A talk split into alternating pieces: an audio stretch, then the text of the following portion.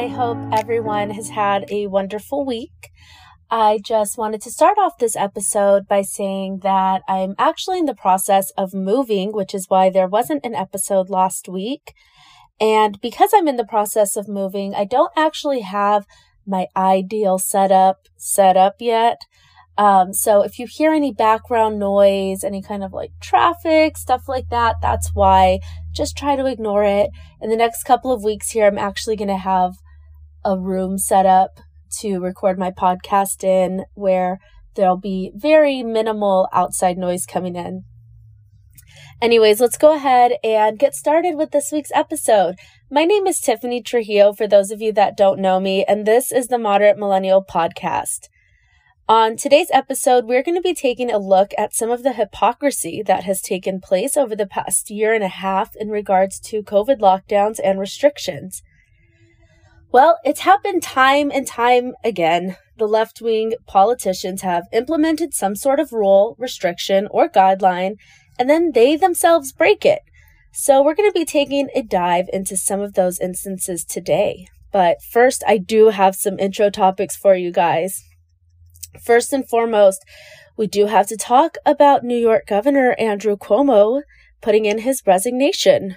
He has been the center of multiple allegations of sexual harassment and inappropriate conduct.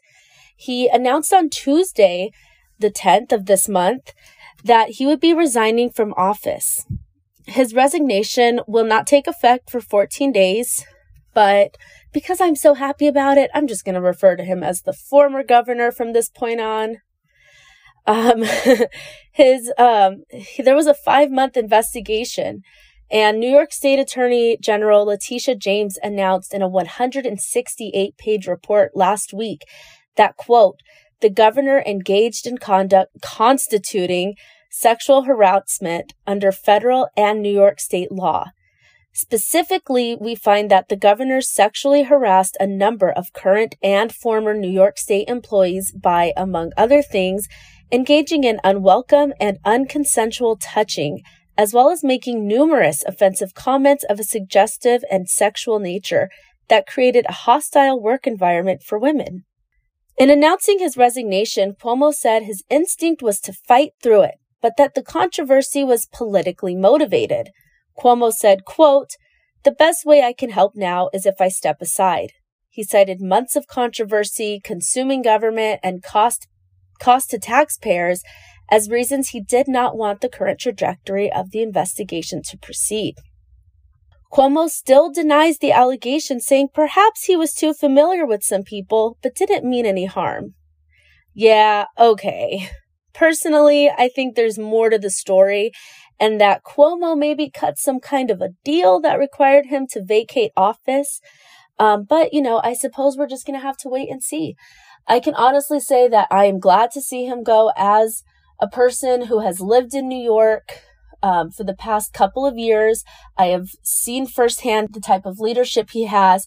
He's honestly not the kind of person that should be leading especially if he is somebody who treats women in such a disrespectful way. I don't know what kind of thoughts he has in his head to think that kissing people is okay, kissing people that you don't even know, people that you don't have that sort of relationship with. He tried to say it's like an Italian thing. No, it's not. An Italian person has never come up and just kissed me on the face, nor have I ever seen an Italian person do it or have ever heard about it being their their cultural norm to do it. I think it's kind of like common sense that you wouldn't do that. Now, obviously, I know that in a lot of European cultures, people greet with like a quick kiss on the cheek. I think that that's different in a different sense, but come on, we've all seen these pictures of Cuomo just kissing people on the mouth. That is so disrespectful and so uncalled for, and I'm so happy to see him leave. Uh, but moving right along, we have some more news out of New York this past week, or maybe more than a week ago. But uh, Mayor Bill de Blasio of New York City announced that proof of vaccination, at least one dose, will be required for a large sum of activities in the city. Beginning August 16th, New York will become one of the first cities in the United States to require proof of full vaccination from the employees and patrons of restaurants, gyms, and indoor entertainment venues, such as movie theaters and concerts. Uh, they also announced two apps the COVID Safe app, which was released by New York City, and the Excelsior app, which was released by New York State, which will allow people to show proof of their vaccine from the convenience of their smartphone. So, you might be wondering, what if I don't live in New York City, but I want to travel there? Well, according to the order, anyone, resident or not, will have to show proof of vaccination to be allowed into certain places. Many people, politicians and civilians alike, have, you know, been very critical of these vaccine passports. One person in particular, podcaster Joe Rogan, had quite a bit to say about it. He said they would bring the US, quote, one step closer to a dictatorship. He also called out CNN host Don Lemon for, quote, openly talking about a future where only the vaccinated have the freedom to, quote, do what they want and go wherever the fuck you want to go. Rogan said only, quote, dumb people would accept such restrictive rules, especially when the US became the greatest superpower the world has ever known through the first, quote, experiment in self government that actually worked. He continued on to say it would create a country where officials tell citizens, quote, you can't do what you want to do unless you do what I want you to do. He said he found it terrifying that some smart people are applauding such restrictions. He also predicted that officials would then not give that power up and force people to start carrying papers. And you know, he's absolutely right. Where does it end?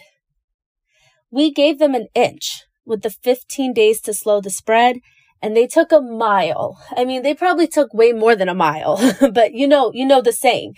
Um, so what happens when everyone complies with this vaccine passport? That's the inch in this scenario. The vaccine passport is the inch in this scenario. So how far is the mile? Will New York eventually shut its borders and not allow any unvaccinated people in? Um, are they going to start implementing this in more than just New York City? Are they going to push this to upstate New York? What's going to happen? I mean, this could get really out of hand. And let's remember that this vaccine is experimental and has still not been approved by the FDA.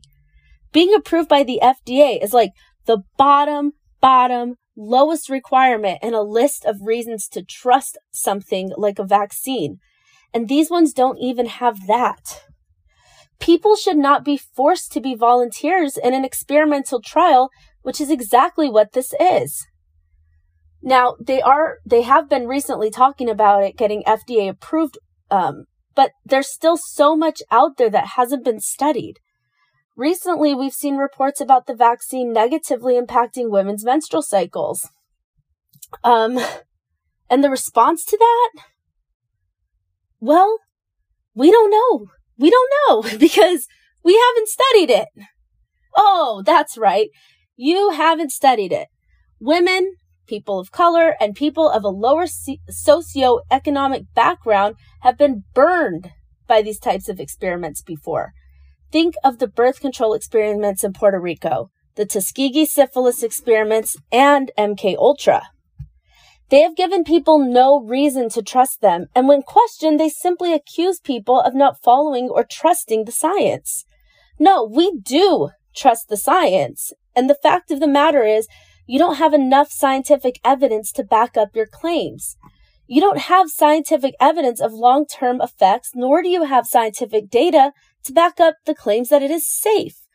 Now, I'm not saying don't get vaccinated.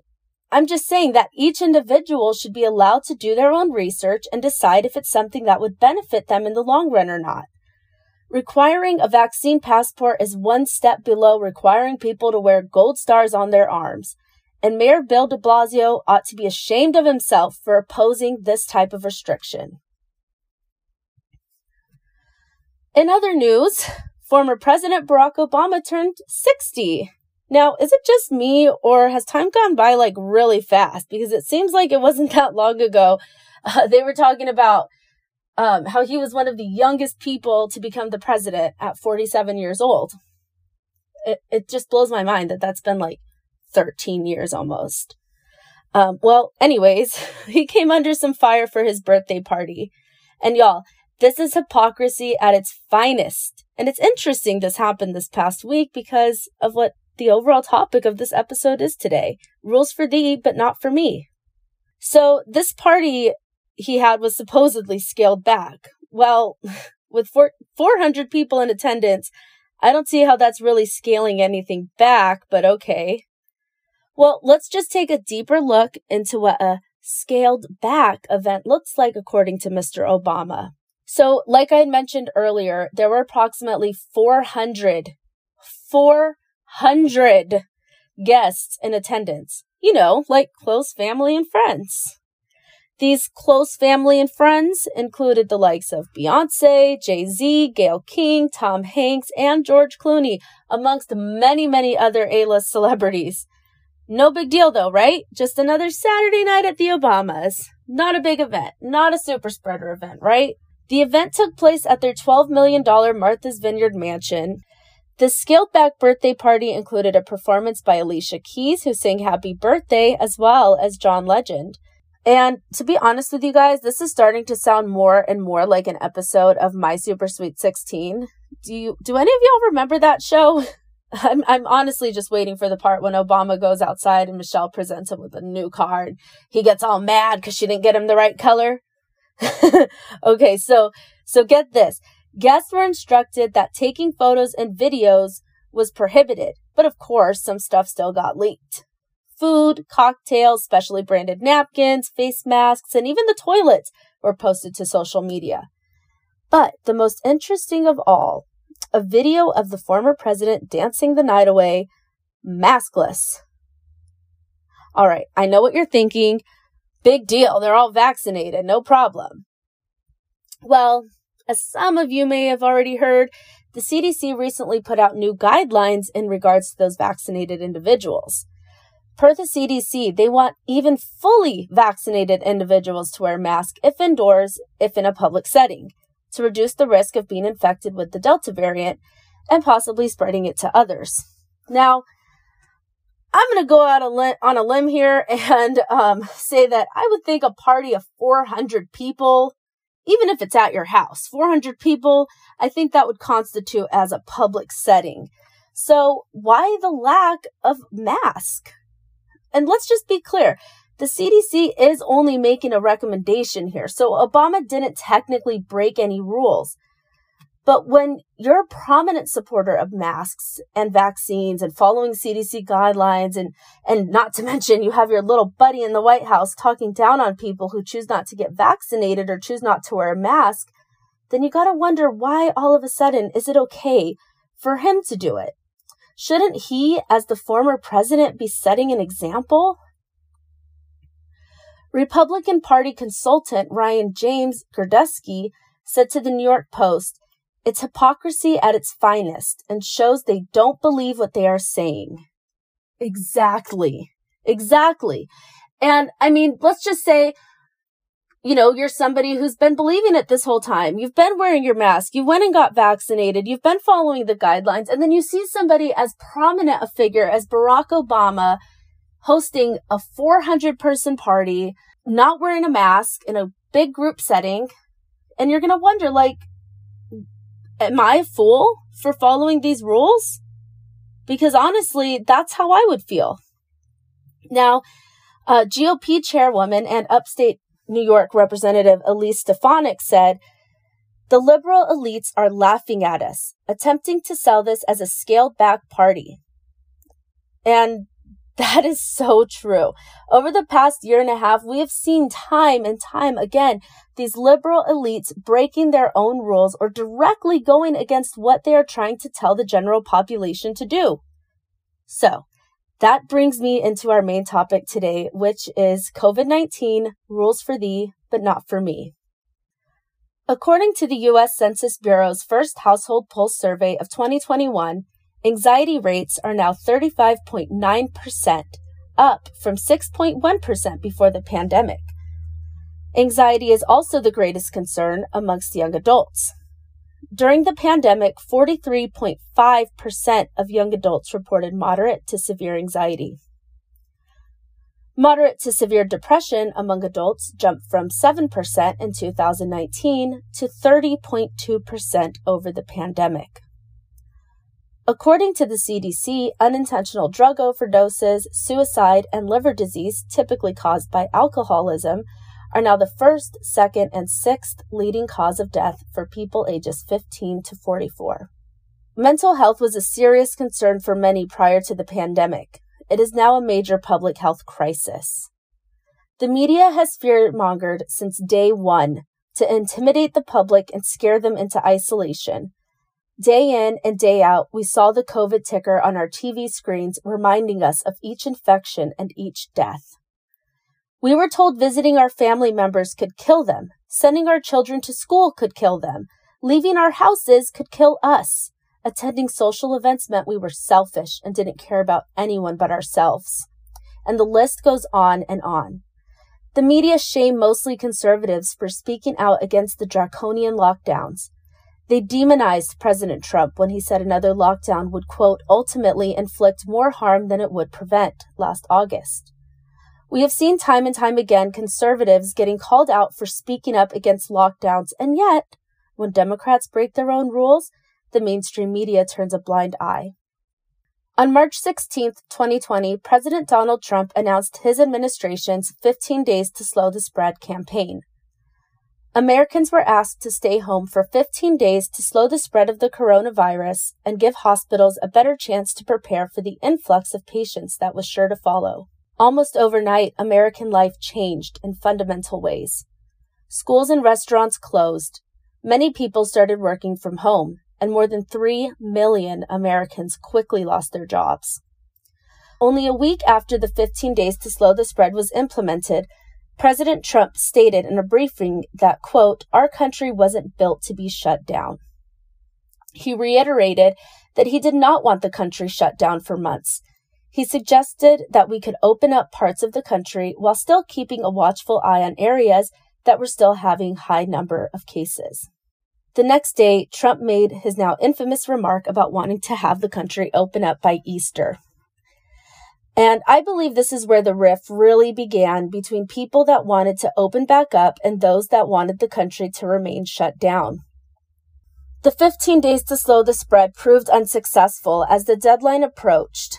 The United States cases were surging and had just surpassed China, Trump stopped mentioning Easter, and New York City became the epicenter of the new COVID 19 cases. At a time when Americans should have come together to work on a solution, they were divided. People were playing the blame game and making President Trump out to be the bad guy. Remember, this was at a time when even the scientists didn't know much about COVID. This was still a time when consumers were being told not to go out and buy masks, that they wouldn't work against the coronavirus. It didn't take long, though, for the hypocrisy to begin. In fact, on the very day President Trump announced the 15 days to slow the spread, a certain mayor didn't heed the warning. On March 16th at 9 a.m., New York Governor Andrew Cuomo, oh, I'm sorry, former former New York Governor Andrew Cuomo, along with New Jersey Governor Phil Murphy and Connecticut Governor Ned Lamont, announced measures that would shut down virtually all non essential businesses by 8 p.m. that same evening. This followed a New York City government request the night before that all residents remain in their homes except for essential activities like grocery shopping, medical services, and work if they're not able to work from home. Interestingly, though, it seems New York City's own mayor, Bill de Blasio, didn't get the message. Or perhaps he just didn't care, because the very next morning he was seen working out at his gym in Brooklyn. Then, to make matters worse, instead of just coming out and owning up to breaking his own rules and apologizing, he defended his decision to go to the gym that morning and said he was saying goodbye to a huge part of his life. This has to be the most tone deaf statement he could have made. These shutdowns caused thousands of businesses to close and millions to be left unemployed. But the gym was a huge part of his life that he would be saying goodbye to. This was the first instance of many rules for thee but not for me scenarios that took place over the lockdown periods. In early April, New Mexico Governor Lujan Grisham urged New Mexicans to stay home and to only go out for essential items such as food. She also announced that all non essential businesses would be closed. However, just days later, it was reported that the governor called an employee at Lilly Barrack on Paseo, which is a jewelry store, to buy expensive jewelry. Allegedly, the jewelry was bought over the phone, but the employee went to the store, got the jewelry, and placed it outside the door of the store where someone who knew the governor picked it up.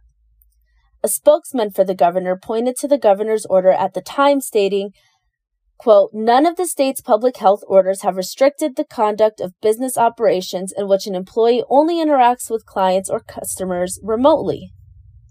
However, that same order also states it requires the closure of physical retail spaces and doesn't mention anything about home delivery. I want to make it clear that this was a time when all non essential businesses were forced to close their doors, and there was no exceptions made for curbside pickups or the like.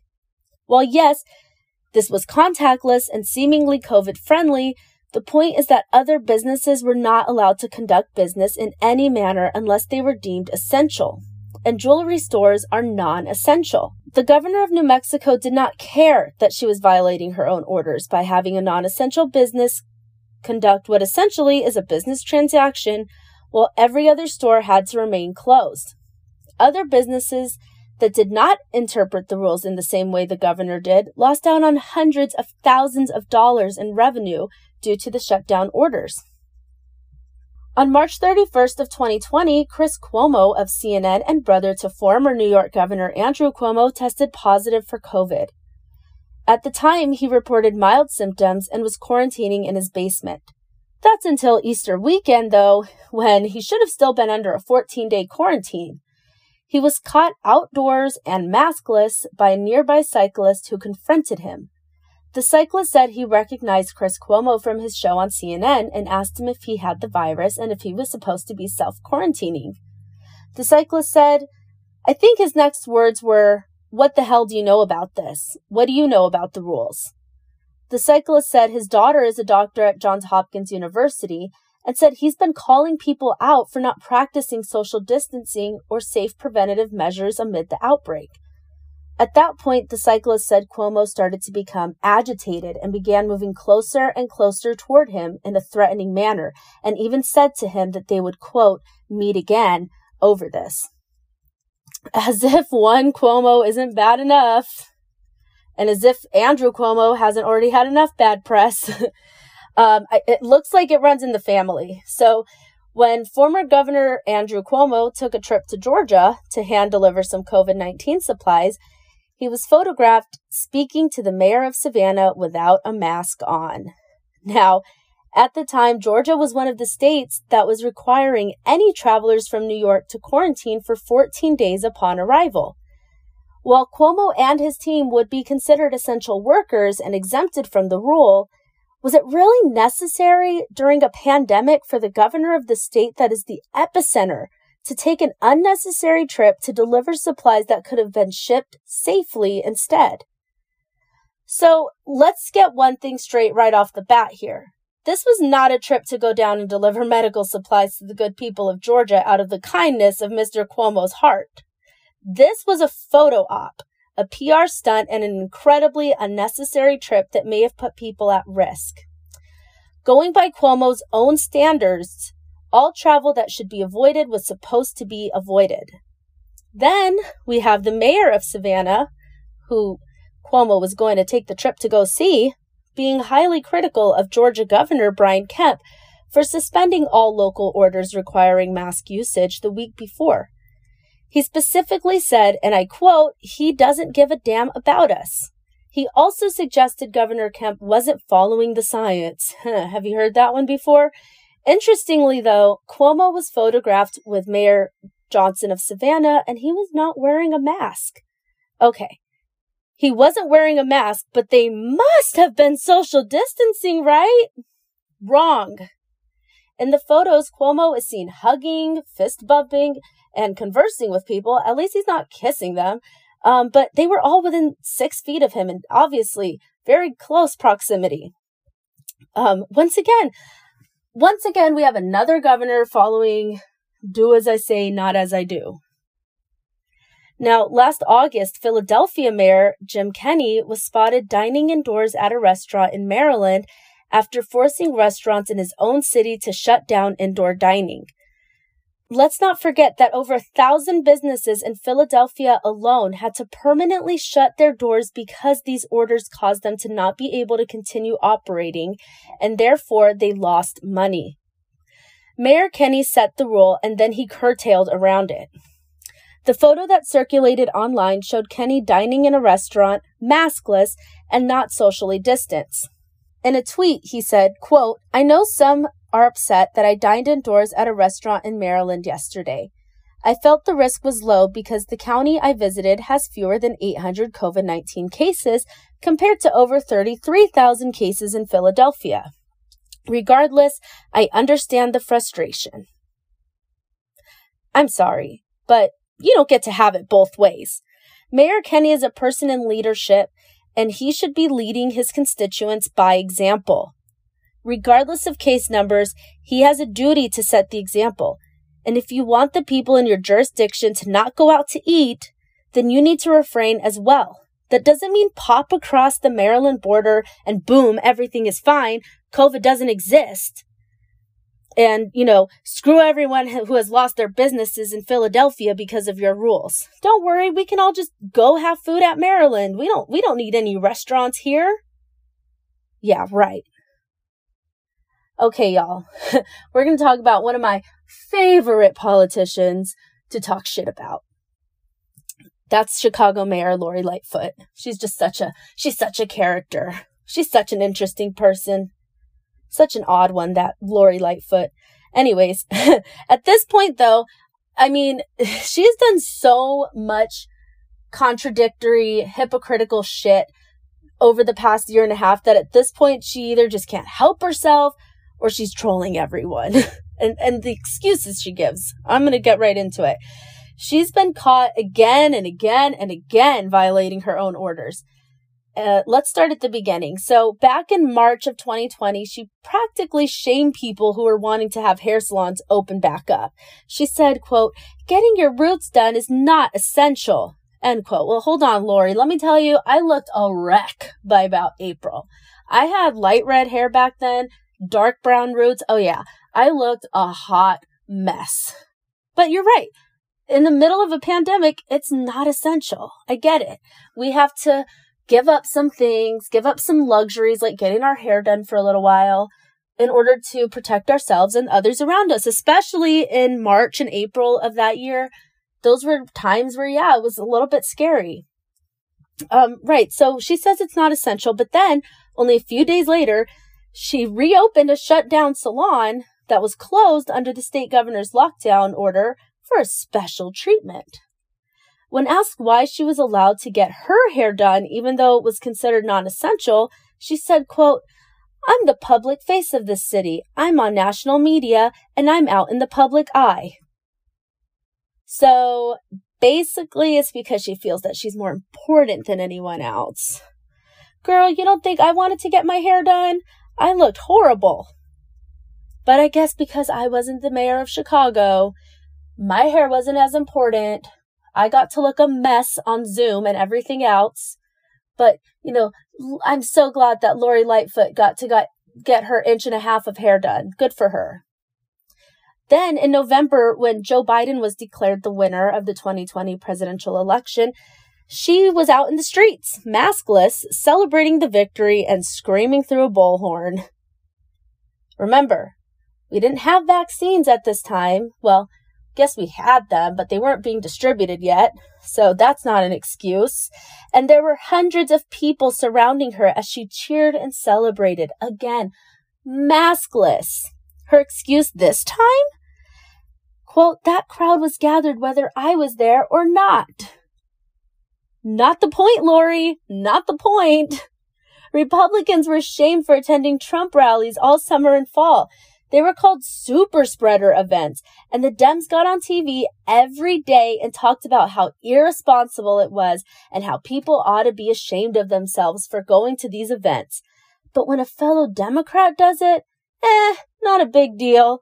That crowd's going to be there whether I'm there or not. So I might as well go and, and encourage it. What do you think the media would have said if Trump had given that response? What do you think they would have said if if Trump had been declared the winner and, you know, let's just say like maybe like um Daddy DeSantis, governor of Florida, was out there with a bullhorn, like celebrating and being like, "Oh yeah, Trump won. Let's have a party in the streets and and celebrate and take our masks off and everything else." Um, yeah, that I don't think that would have gone over so well. I don't think they would have taken too kindly to it. now, as if those two instances weren't already enough for Lori Lightfoot to rein it in and realize her hypocrisy, as recently as this month, you guys, like literally just a few days ago, she welcomed a hundred thousand people per day into Grant Park in Chicago for Lollapalooza. And not only that, she attended the event herself. Now, don't get me wrong. I want music festivals and concerts, concerts back just as much as everyone else. But Lori Lightfoot has been threatening to implement new restrictions if cases reach 200 per day. You can't have it both ways. You can't say we're having such serious problems with COVID that we might have to set new restrictions for the residents of Chicago and at the same time welcome a huge music festival to your city and attend it. Mayor Lightfoot said in a statement, quote, it's outdoors. We've been having large scale events all over the city since June without major problems or issues. The Lolla team has been phenomenal. They've hired their own public health experts who've been working hard, or sorry, have been working hand in glove with us since we started these discussions. And while it's great, it still doesn't change the fact that she's threatening the people in her own city with more restrictions while still allowing this gigantic event to go forward. Let's just be straightforward here. This music festival is going to bring in a ton of revenue for the city of Chicago, and that's why it was allowed to go on. I guess COVID is selective and won't target the festival of 100,000 plus people, but everyone else in the city is at risk just for existing. Makes a lot of sense. Next up, we have another lady who just can't help herself. Another one of my favorites to, to talk shit about here. Um, she just had to get her hair done too, okay? Nancy Pelosi, welcome to your tape. okay, in all seriousness though, Pelosi was seen trotting through a hair salon maskless in San Francisco when all salons were ordered to be shut down as they were deemed non essential. Well, I guess non essential only applies to people who aren't Nancy Pelosi. And of course, in Democrat fashion, she just couldn't take responsibility and insisted that she had been set up. In a press conference, she said, quote, I take responsibility for trusting the word of the neighborhood salon that I've been to many times. It was a setup, and I take responsibility for falling for a setup. She even said that the salon owes her an apology for supposedly setting her up. the salon owner was actually interviewed on Tucker Carlson tonight and said she she could have she couldn't prevent one of her employees renting a chair to provide the service. She also refuted the allegation that the House Speaker had been set up. She said, quote, There was no way I could have set that up. I've had a camera system in there for five years. I mean, I didn't go in there and turn cameras on as soon as she walked in and set her up. So that is absolutely false. So instead of Nancy taking responsibility and being honest, she took the route of making the salon look like the bad guys. These were orders implemented by her and all her little friends that shut businesses down for months. People lost their livelihoods, fell into depression, anxiety, just like what we talked about at the beginning. And and worse, but but because she wants to get her hair done, we can throw COVID out the window and allow the salon to open for a short while so Pelosi can get her hair done. And then she wants to call it a setup. No one made you make the arrangements. No one made you walk in there. No one made you take your mask off. And you want to call it a setup? If that's the case, then in the words of President Trump, Nancy, you're not supposed to get set up. Next up on the list of hypocrites is DC Mayor Muriel Bowser. Muriel Bowser ordered 14 day quarantines for residents after visiting hotspot areas, including Delaware. Days later, she took a trip to Joe Biden's Wilmington victory rally to celebrate. Bowser explained that her trip to the political rally was, quote, essential travel, and therefore not subject to her own rules. How is going to a victory rally essential travel, Muriel? These people literally cannot even follow their own rules. Essential travel to go to basically a party. Okay. That that makes sense. Now, um, let's let's go over to the other side of the country again for for a minute here. Uh, the day before Thanksgiving, Denver, Colorado Mayor Michael Hancock tweeted, "quote Avoid travel if you can." That was 30 minutes before he boarded a flight to visit his daughter in Mississippi. Prior to takeoff, he also urged city staff to cancel their travel plans for the holiday. In an email to employees, he wrote, quote, As the holidays approach, we all long to be with our families in person. But with the continued rise in cases, I'm urging you to refrain from travel this Thanksgiving. So let's all remember how much of a frenzy the mainstream media was in during Thanksgiving time. Some places were threatening going door to door to make sure people weren't gathering in groups larger than what was what was permitted. It was everywhere. Don't travel. Don't go visit your families. You're putting people at risk. You're going to kill your grandma. Everything. They used everything to deter people from um, from traveling for the holiday. Apparently, though, the mayor of Denver thinks he's barred from having to follow his own rules and his own guidelines. I guess the need for him to see his family far succeeds anyone else's need. Also, around Thanksgiving time last year, we had uh, California Governor Gavin Newsom violating his own rules. After handing down rules that prohibit gatherings of more than three households just before the holiday, he was caught dining at a high priced three star Michelin restaurant in Napa Valley's wine country with a dozen other people. There were no masks, no distancing, and no outdoor dining. These were all mandates that he put in place for the rest of the population of California. But I guess if you're Gavin Newsom or any of the other people that attended, the rules don't apply to you. Newsom later admitted that he had made a mistake and then tightened lockdown restrictions in the state of California. Yeah, I made a mistake and now the people of California are going to pay for it. Gavin Newsom had previously been in hot water for announcing back in October that his four children, aged 4 through 11, had actually returned to in person school. Oh, but not a public school like the one where most people's children would attend. Oh no, because those were still shut down. Well, doing remote learning. oh, but no worries. No worries for Mr. Newsom, though, because he can afford private school. So keep that in mind.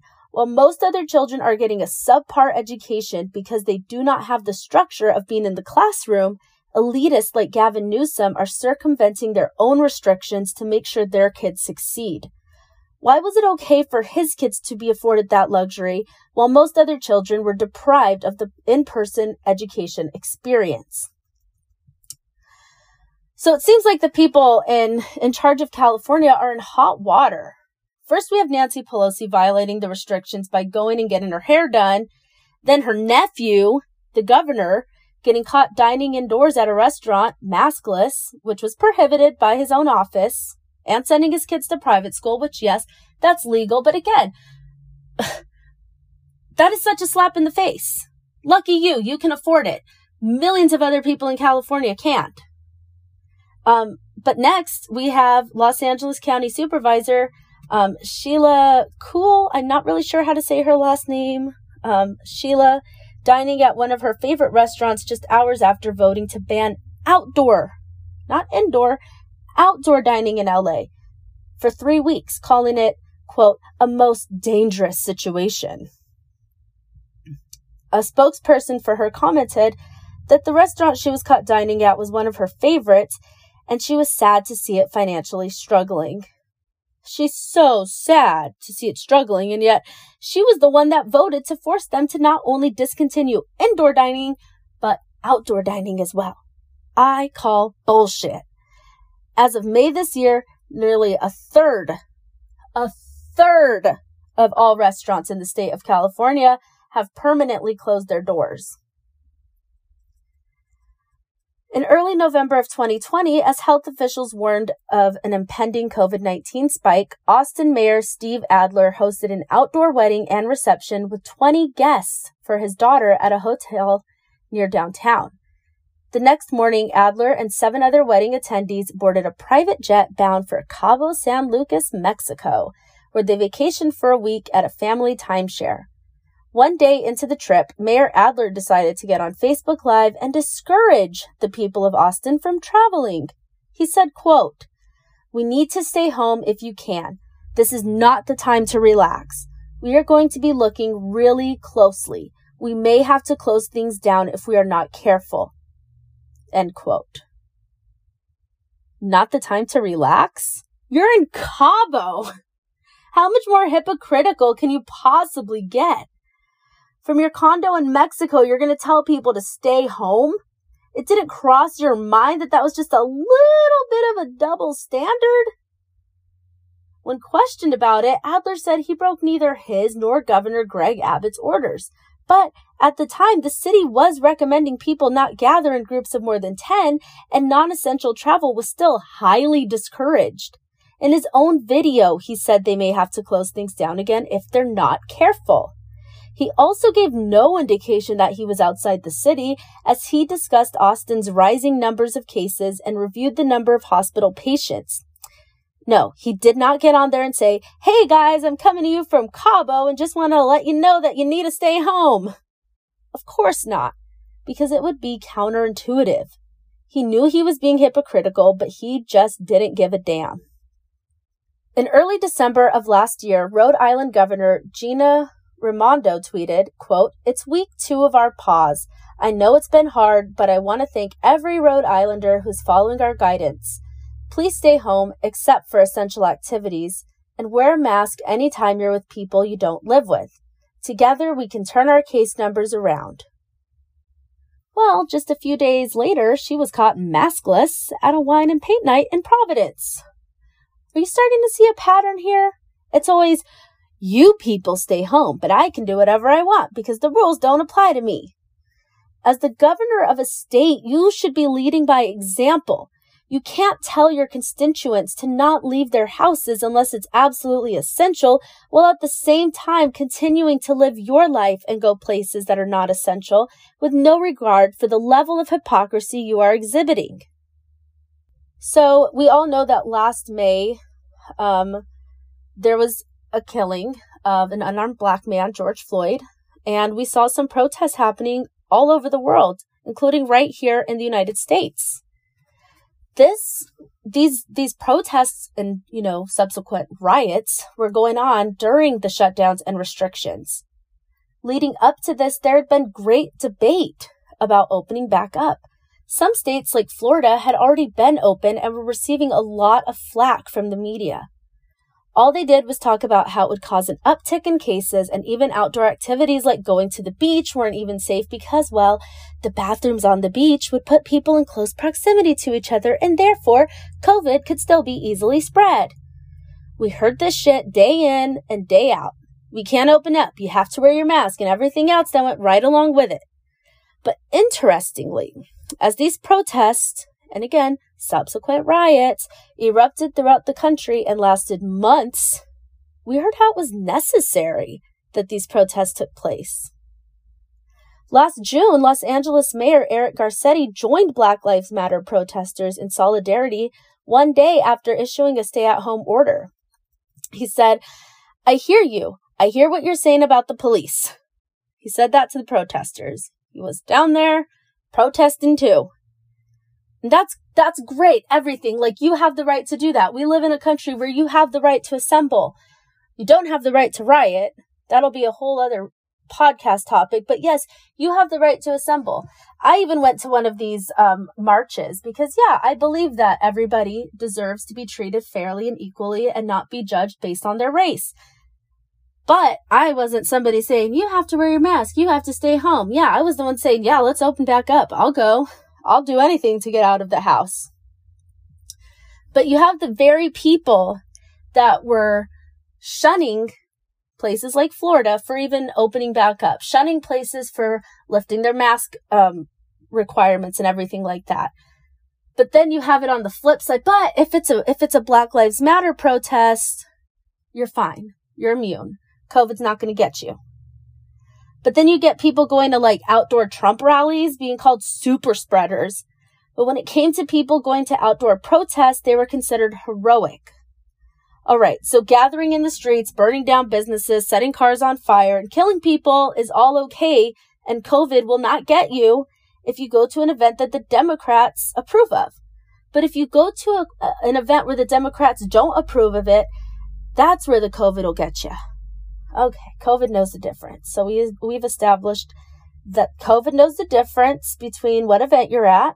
Um, I'm not sure how that's actually following the science, but um, okay like I said, I don't want to talk too much about Black Lives Matter in this episode because I'm planning on doing an entire episode about them. Um, you know, the actual organization Black Lives Matter, not the premise that Black Lives Matter, because obviously they do, but I'm talking about the um, the organization.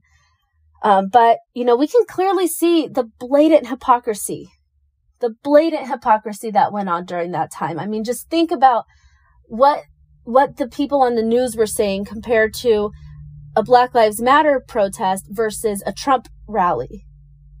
And that's actually why Trump started calling his rallies protests, um, peaceful protests, because um, apparently peaceful protests were okay, and even not so peaceful protests. Um, and and you know these these double standards are still ongoing. Just last month, Reuters was called out by Accuracy in Media, a group that works to expose bias reporting. Reuters had warned that Cubans protesting against the socialist regime, quote, will increase the risk of COVID 19 transmission. Only one year after saying there was likely no link to an increase in COVID cases following Black Lives Matter protests in the summer of 2020. Oh, I get it. COVID knows which protests to infiltrate, and it seems to be the ones the Dems don't agree with. Just like I said earlier, if the Dems agree with it, you're good to go. You're not going to get COVID. You can just go right in and you're safe and everything else. But if you're protesting communism, no, you're going to get COVID for sure. You better, you better go back inside your house and just, and shut up and behave and be good and, um, you know, bow down to your communist government because COVID's going to get you. Well, just from these examples alone, we have to ask ourselves why. Why is it safe and okay for these people that hold positions of power to violate the rules put in place for supposed safety when the rest of the nation was expected to shutter at home with no job, no sense of security, and increasing depression, anxiety, alcohol, and drug use? Why were businesses forced to shut down, many of which never reopened? Why did we have to destroy an amazing economy for the sake of public health when the very people that wrote the rules violated them left and right? Why were our children forced to attend virtual school, eight out of 10 of which fell behind due to the circumstances? Why is our government allowing thousands of people to cross the border into our country that haven't even been tested for COVID 19? You have to ask yourself these questions and really try and get to the bottom of it. It comes down to one of two things. Either they had some sort of knowledge that this virus wasn't as scary as it was being made out to be, and the restrictions were just a show of force, possibly to lead to the taking away of more freedoms, or they simply just did not care. And I have a hard time believing the second one, because if that were the case, why the restrictions in the first place? Why put restrictions on people out of a concern for health and safety if you aren't going to follow them? We need to be demanding answers from these politicians and these individuals that have made a mockery of us for the past year and a half. And even now, some places are talking about another possible lockdown. When will enough be enough?